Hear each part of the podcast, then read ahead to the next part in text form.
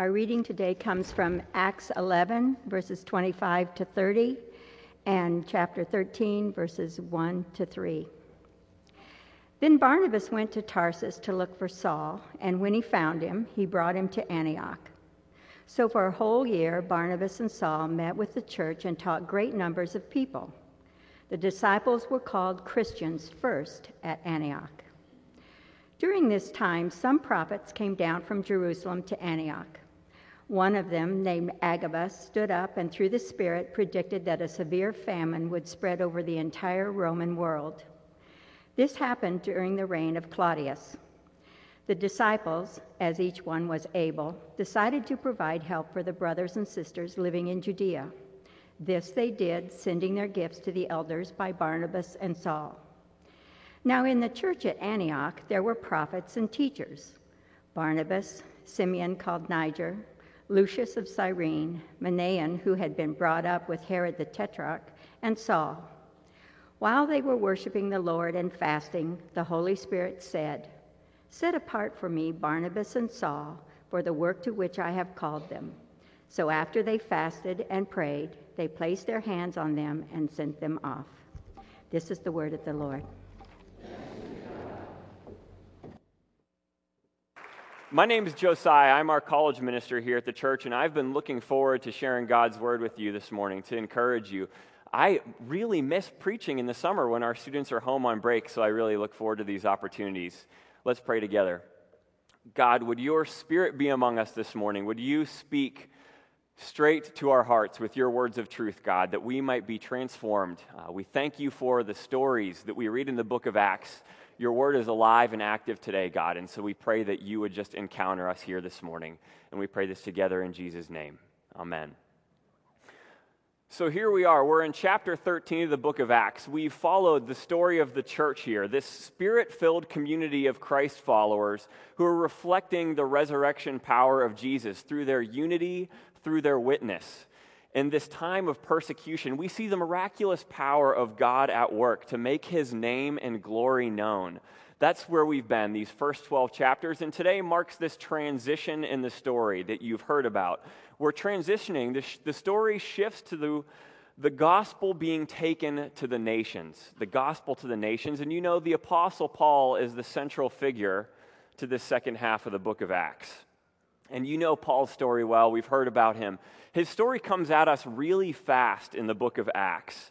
Earlier in the series, he's this man, a devout Jew. That's his background. He studied under Gamaliel, this highly esteemed rabbi. He was a leader in the Jewish community, a zealous Pharisee. He was eager to persecute those heretical Christians who were claiming that Jesus was the Messiah, that he was the Son of God. And so Paul is introduced in chapter 8. He's looking on with approval at the stoning of Stephen. But in chapter 9, just one page later, we see Paul miraculously converted on the road to Damascus. This infamous persecutor of the church, humbled. He's made blind that his heart might be opened to see the truth about who Jesus really was. So Paul's conversion, it shows us that God really is powerful to direct the path of any person's life. He's able to reach anyone with his salvation. There's not one person who's outside of his reach when God chooses to intervene with grace. Paul later expressed that in Romans chapter 9. Listen to his words. He's quoting God's words to Moses. He says, "I will have mercy on whom I have mercy, and I will have compassion on whom I have compassion. Salvation depends not on human will or exertion, but on God who has mercy." What better illustration of that passage than Paul's own story? God's work in his life is absolutely miraculous. And Paul, he wasn't one to waste time. Right after his conversion, we read in Acts chapter 9, verse 20, immediately he proclaimed Jesus in the synagogues, saying, "He is the Son of God." He didn't waste any time. He's out there preaching the gospel right after his conversion in Damascus. And so from Paul's conversion on, preaching the gospel, witnessing to Christ was the driving force behind his life. Listen to Paul's mission statement. This comes out in Acts chapter 20 in his farewell address to the Ephesian elders when he's leaving them. at the end of his third missionary journey. He says, "I consider my life worth nothing to me. My only aim is to finish the race and complete the task the Lord Jesus has given me, the task of testifying to the good news of God's grace." Paul's purpose, his life, his focus were all about witnessing to the good news of Christ's death on the cross, his death on the cross to pay the penalty for man's sin, and his resurrection from the grave, that those who look to him in faith might be united to God. That was Paul's mission, proclaiming the gospel. And you know, a lot of us have a mission statement or a life verse. If you're shopping for one, what better option than this? If you've made the decision to trust Christ, Paul says, you've received this same great mission to testify to the good news. And that's a mission that can fully engage us for all of life with our entire being. But it's also really interesting to look at the way in which God had called Paul to a specific mission in his witness. Paul was the man that God appointed to take the good news to the Gentiles. We first heard that that mission would be Paul's all the way back in chapter 9. You remember Ananias, this man who God instructed to go meet with Paul, who was staying on State Street. Not State Street. I do know a State Street in my hometown. Straight Street was where Paul was staying. Say that 5 times fast. He was to go there and tell him. God told Ananias to go to Saul.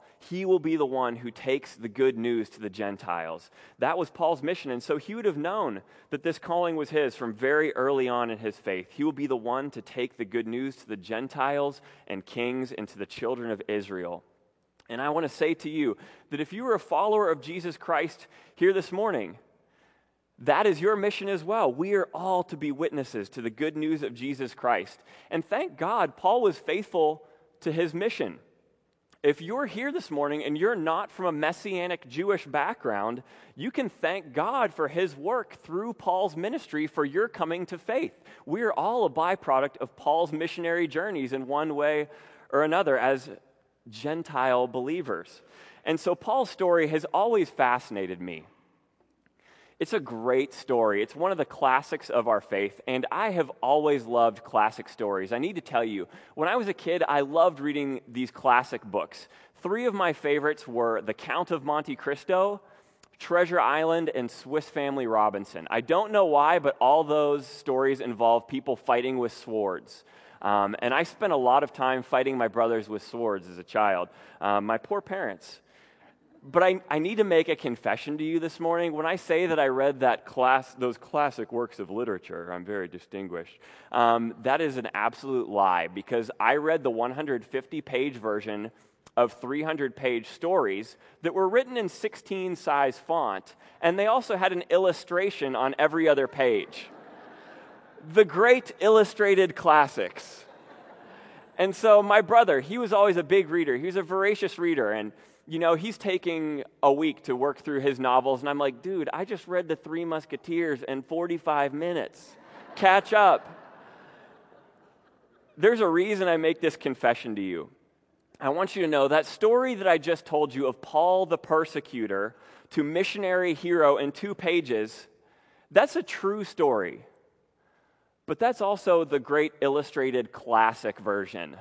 That's the great illustrated classic version of Paul's story. In real life, the span of time from Paul's conversion until he embarked on his first missionary journey was actually quite significant. A lot of events occurred in that time span. Commentators refer to this period of Paul's life as Paul's interim period or Paul's dark years. Have you heard of that?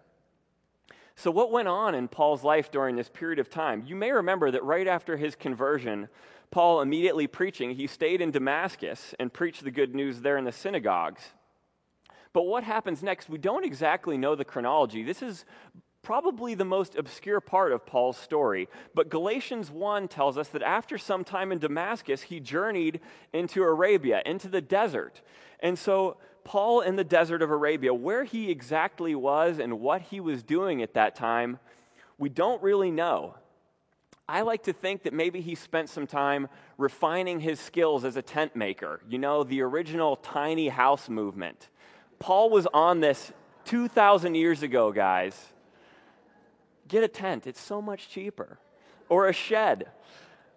But this surely would have been a time where God reshaped his view of scriptures in light of the truth about Christ.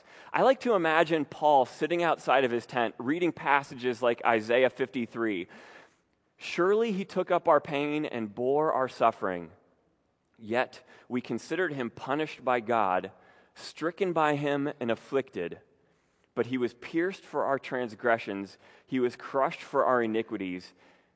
He was punished that we may be brought peace, and by his wounds we are healed. I imagine Paul sitting outside of his tent just thinking, Christ is the one. How did I miss that? How did I miss this? Thank God for his grace and getting a hold of me.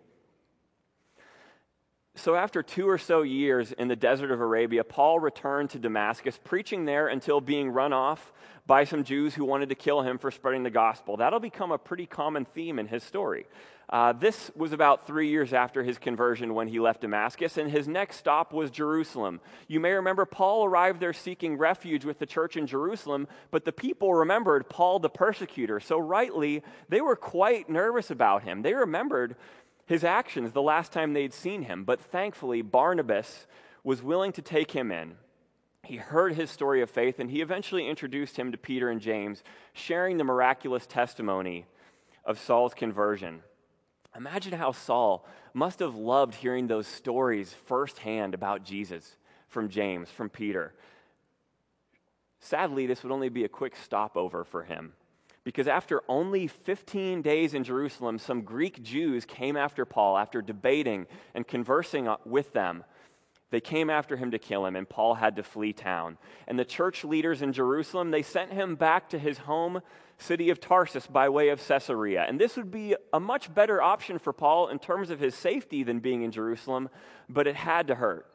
You know Paul, he was a passionate and eager preacher. He would have wanted to be where the main action was going on, wouldn't he? He would have wanted to be in Jerusalem, which was the religious center of his world, but that wasn't to be. Home to Tarsus it was for Paul. And think about this. That must have been a really strange homecoming. People are used to other people leaving home religious and coming home irreligious. That happens fairly often, sadly.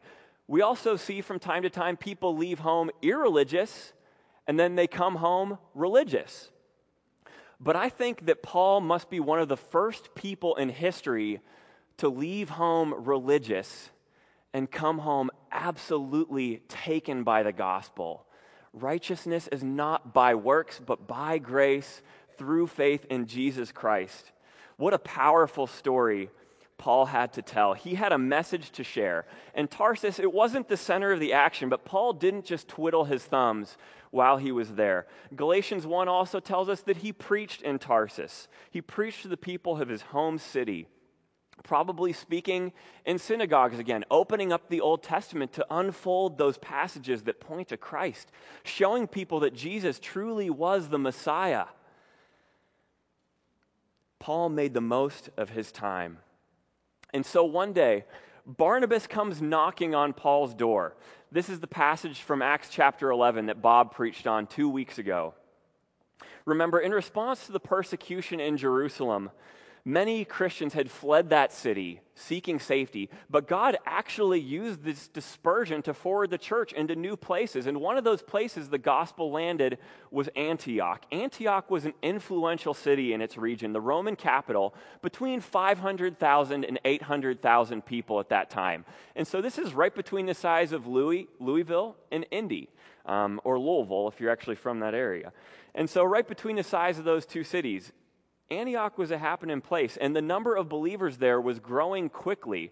And the church leaders in Jerusalem saw this, so they sent the people Barnabas to minister to them. And the church, it blew up after his arrival. It grew even more. And so Barnabas, seeing his need, went down to Tarsus, and he convinced Paul to come and join him in ministering to those people. After 8 years, this was finally Paul's call to go up to the big leagues. He'd been waiting for this. And so he spent a year ministering with Barnabas there in Antioch.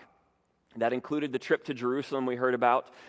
And so when Paul and Barnabas returned from that trip, they joined in a time of corporate prayer and fasting, today's passage. They prayed and fasted, and at the end of that time period, they received the call from the Holy Spirit to embark on that first missionary journey to the Gentiles. So let me ask you, how many years do you think passed between the day that Paul was knocked off his donkey in Damascus until that day he received his call, his sending from God by the Holy Spirit to go take the good news to the Gentiles? How many years do you think that was? Most scholars put it at 14. 14 years. 14 years. That blew my mind when I read that. What strikes me most about Paul's story in this interim period is just how haphazardly his path unfolded. Look at this. People wanted to kill him for preaching the gospel, so he was forced to uproot his life and move on several occasions. He went through long stretches of waiting, years in the desert, and then back home in Tarsus. That would have been pretty boring for Paul at times. Don't get me wrong, he did some really meaningful ministry during his interim years, but Paul knew from early on that God had a special mission for him to be the one to take the good news to the Gentiles. He knew that was the ultimate mission God's had in store for him, and that is the work that we know him for 2,000 years later. Why did God take so long to give him the green light? Why did God take so long to send him off on that mission that he'd made him for? I want to tell you, I've spent a lot of time talking with family, friends, and students who are wrestling with questions like that. God, what's the specific mission you have made me for as a witness to Jesus Christ? And when are you going to send me? Those are questions that I've wrestled with myself. Questions of discerning things like vocation, location, and priorities. How do I want to spend my time and energy? God, how can I honor you? How can I serve you with my life? I need to tell you, waiting is definitely not a strength area for me. Never once in my life has anyone told me, Josiah, I really appreciate your patience. That has never happened, and I'd be really surprised if it ever does. I need to tell you, I'm always ready to go before I should be. When I was in high school, I was a track and field runner, and this is so embarrassing, but my favorite event was the mile run. Have you heard of a false start? When the person says, on your mark, get set, and you're so nervous you jump?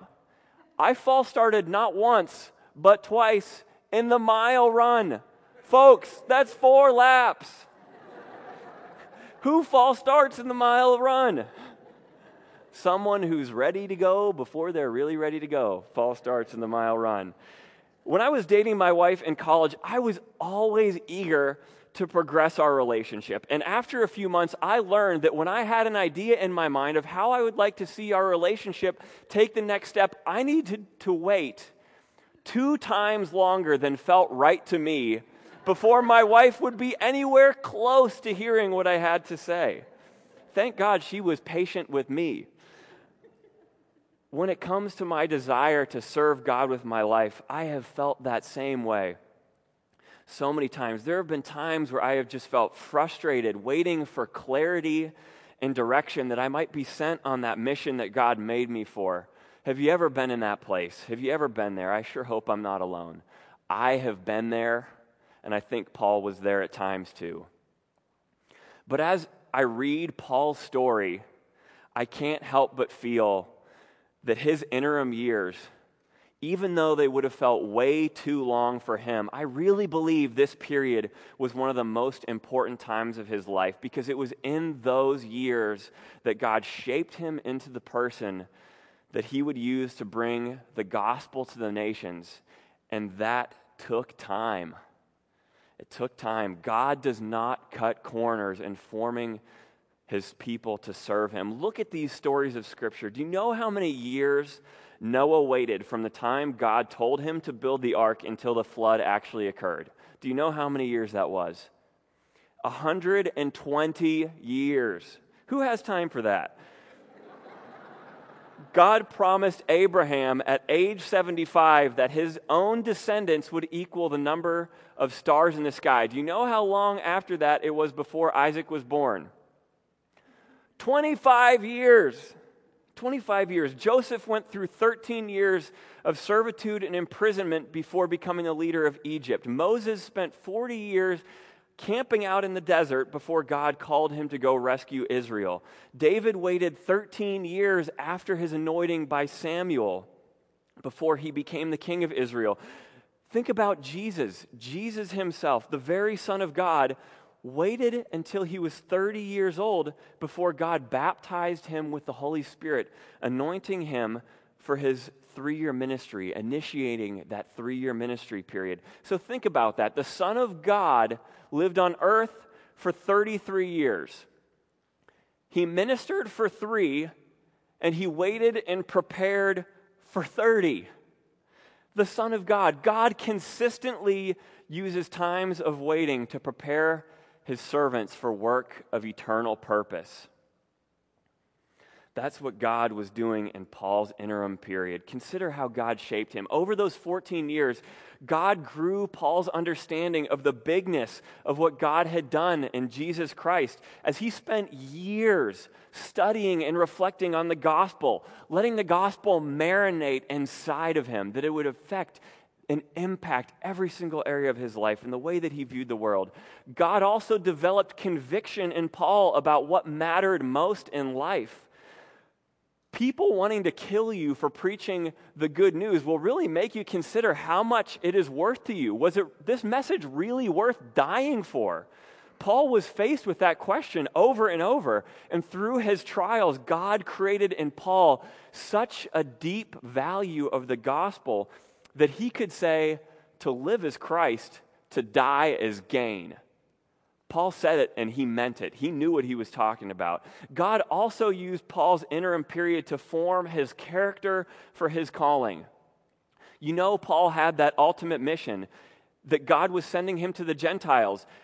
But the best way for him to prepare for that mission wasn't just to sit around and say, God, when are you going to send me? I'm just waiting, God. Maybe tomorrow, I'm just going to rest today and wait for that. No, Paul was diligent on mission in the present, serving where God had him in the here and now, even as he waited. And God used him to share the gospel, to spread the good news in a powerful way.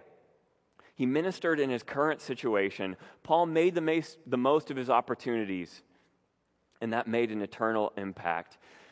It was meaningful service in and of itself, even as he waited. And so over those years, God transformed Paul into someone who would wait patiently on him and trust him to provide. Look back on Paul's story, like we talked about in Romans. Paul knew the Spirit was the founder of his faith. His faith was a work of the Spirit. And so Paul also knew that it would be the Spirit who would direct his path from there forward. It was the Spirit who initiated Paul's mission, so he waited on the Spirit to provide every step along the way. He was absolutely relying on God to show up. His ministry was a Spirit-driven ministry. So as we look back on Paul's story, isn't it cool how we can see things from the outside? We can see what God was doing in his life, even though Paul surely would have wondered what God was up to during his interim years. We can see that God was really preparing him, that God was using him and shaping him all at the same time for his kingdom purposes. God was writing Paul's story over those 14 years, and God doesn't waste time. So let me ask you those questions again. Are you waiting for clarity on the mission God made you for? Are you waiting to be sent out in your own life? As you wait, I want you to know that if you are a follower of Jesus Christ, God is writing your story too, and he doesn't waste time. If you think I'm preaching this message for you, you're right, because I've got about 50 people in this room in mind right now. Will you trust that God is directing you? Will you trust that he's shaping you? Will you trust that he's able to use you for his purposes even now? Make the most of your opportunities to be a witness in the present and wait on the Spirit to bring you to the next stop at God's appointed time. God doesn't waste time. Maybe you're in the middle of your life's mission as a witness and you're feeling worn out. Look again to the grace that is in Christ Jesus to sustain you. Come to Christ with your need. His power is made perfect in our weakness. Look to his grace. It's new every morning. Let the gospel compel your ministry, no matter where you are, wherever God has called you. Maybe you're sitting here and you're feeling like your peak years in ministry are behind you. Don't let yourself off the hook so easy. This phase of life is an important one for you too. Now more than any other time in your life, you can make a difference that will extend for generations. You are rich with a life full of stories of faith, stories of God's grace at work in your life. Your stories are powerful. Your stories make an impact. So please don't be a hoarder. Don't keep them to yourself. You've got to pass those on. Pass on your stories wherever God has you, regardless of where you're at, and living out your mission as a gospel witness. Keep the faith. Fix your eyes on Christ. God is writing your story, and He doesn't waste time. Let's pray. Father God, we thank you for your work in Paul's life. As we look at the story of Scripture, the goodness of your wisdom and your power is so evident. God, you direct the paths of men according to your perfect will. We thank you that you know us better than we know ourselves. We thank you that you are good. We thank you that you are fully wise. God, we pray that you would humble us in faith, that we would look to you, knowing how deeply in need we are. God, we thank you for the way that you write our stories. God, there's no wasted time in life when you're at the center of it. And so I pray for everyone who's here this morning, as we seek to live out the places that you have called us on mission as witnesses to the resurrection of Jesus Christ, that we might be people who wait on you, that we wait on you patiently, God, but we also would make the most of every opportunity to serve and make your name and your glory and honor known no matter where we are, God, trusting that you will continue to be with us and that you will direct us every step of the way, and we praise you for that. In Jesus' name, amen.